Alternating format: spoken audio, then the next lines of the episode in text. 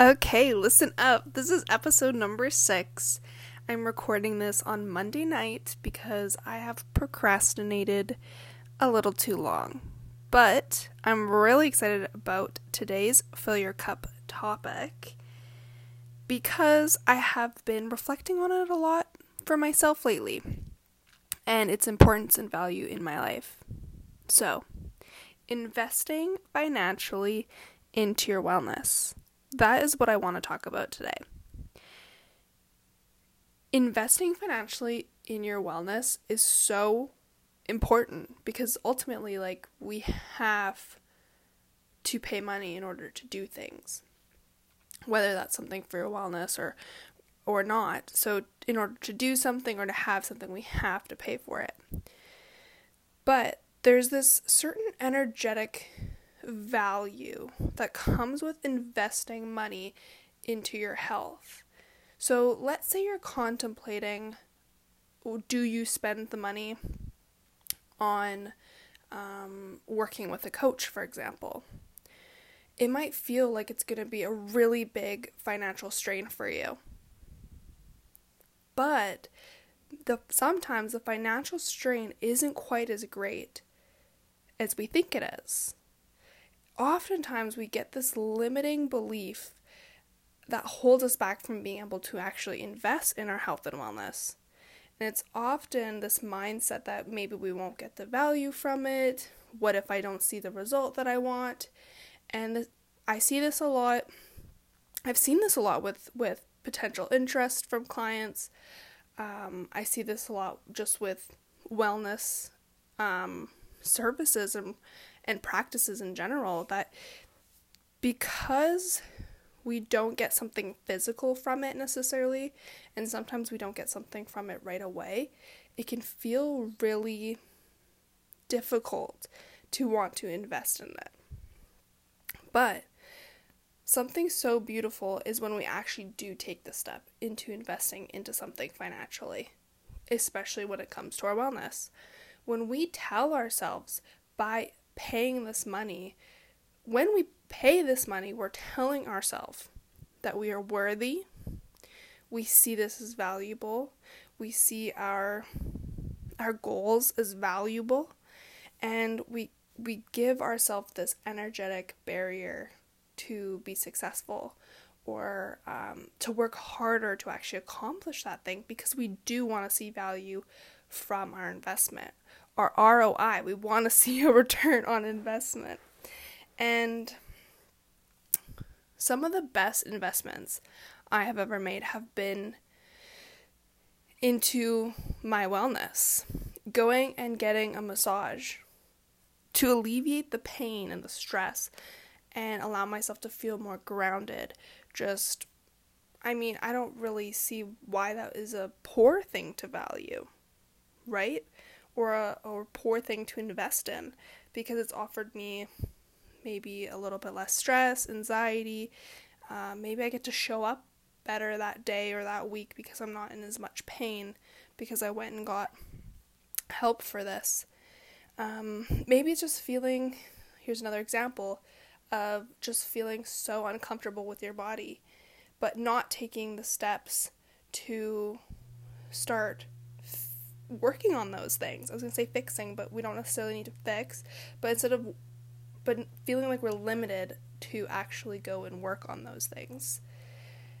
And it takes that financial investment to go to a gym and be like, you know what, this gym, maybe you're someone who likes a little bit more privacy, but you're to have to pay a little bit more for that privacy.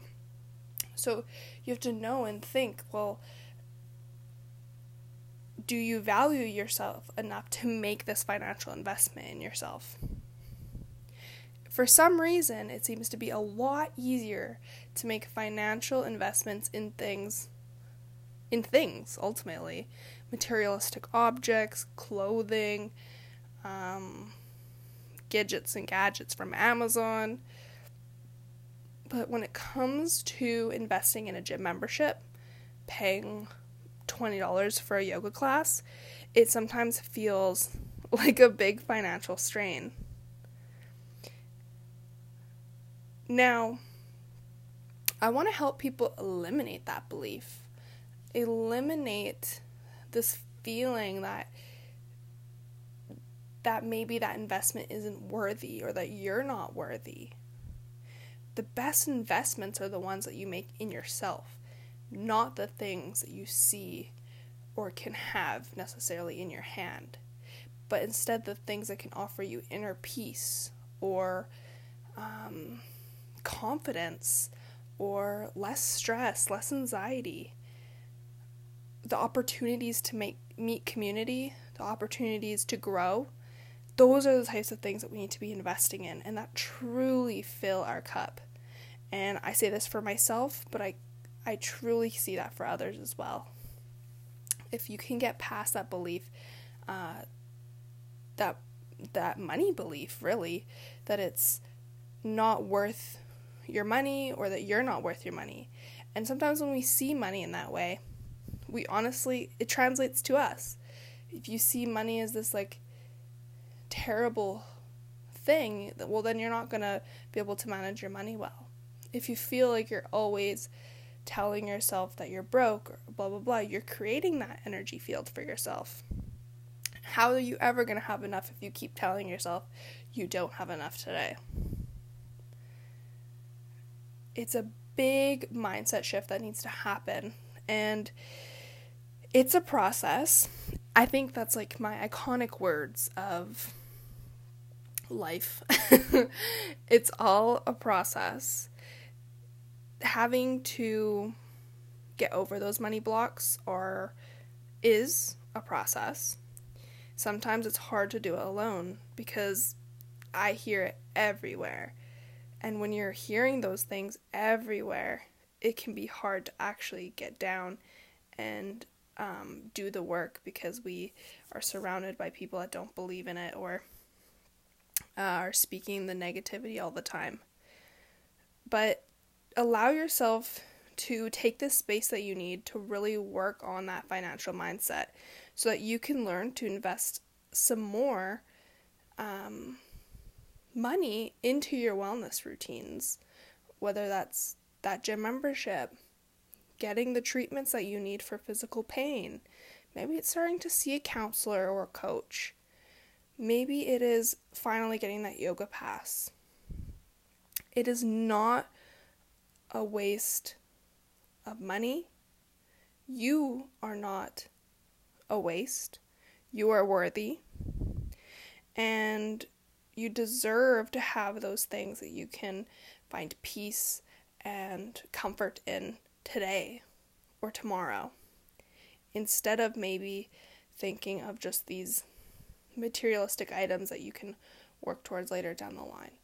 Learn to prioritize and invest in your wellness first. It's not to say that you can't have those things, but learn to see that as your first priority and always give yourself the financial ability um, to make those decisions for yourself. I think we're going to make this episode a little bit shorter. I definitely procrastinated procrastinated this one. Um, just procrastinated recording, and of course, there's no video today.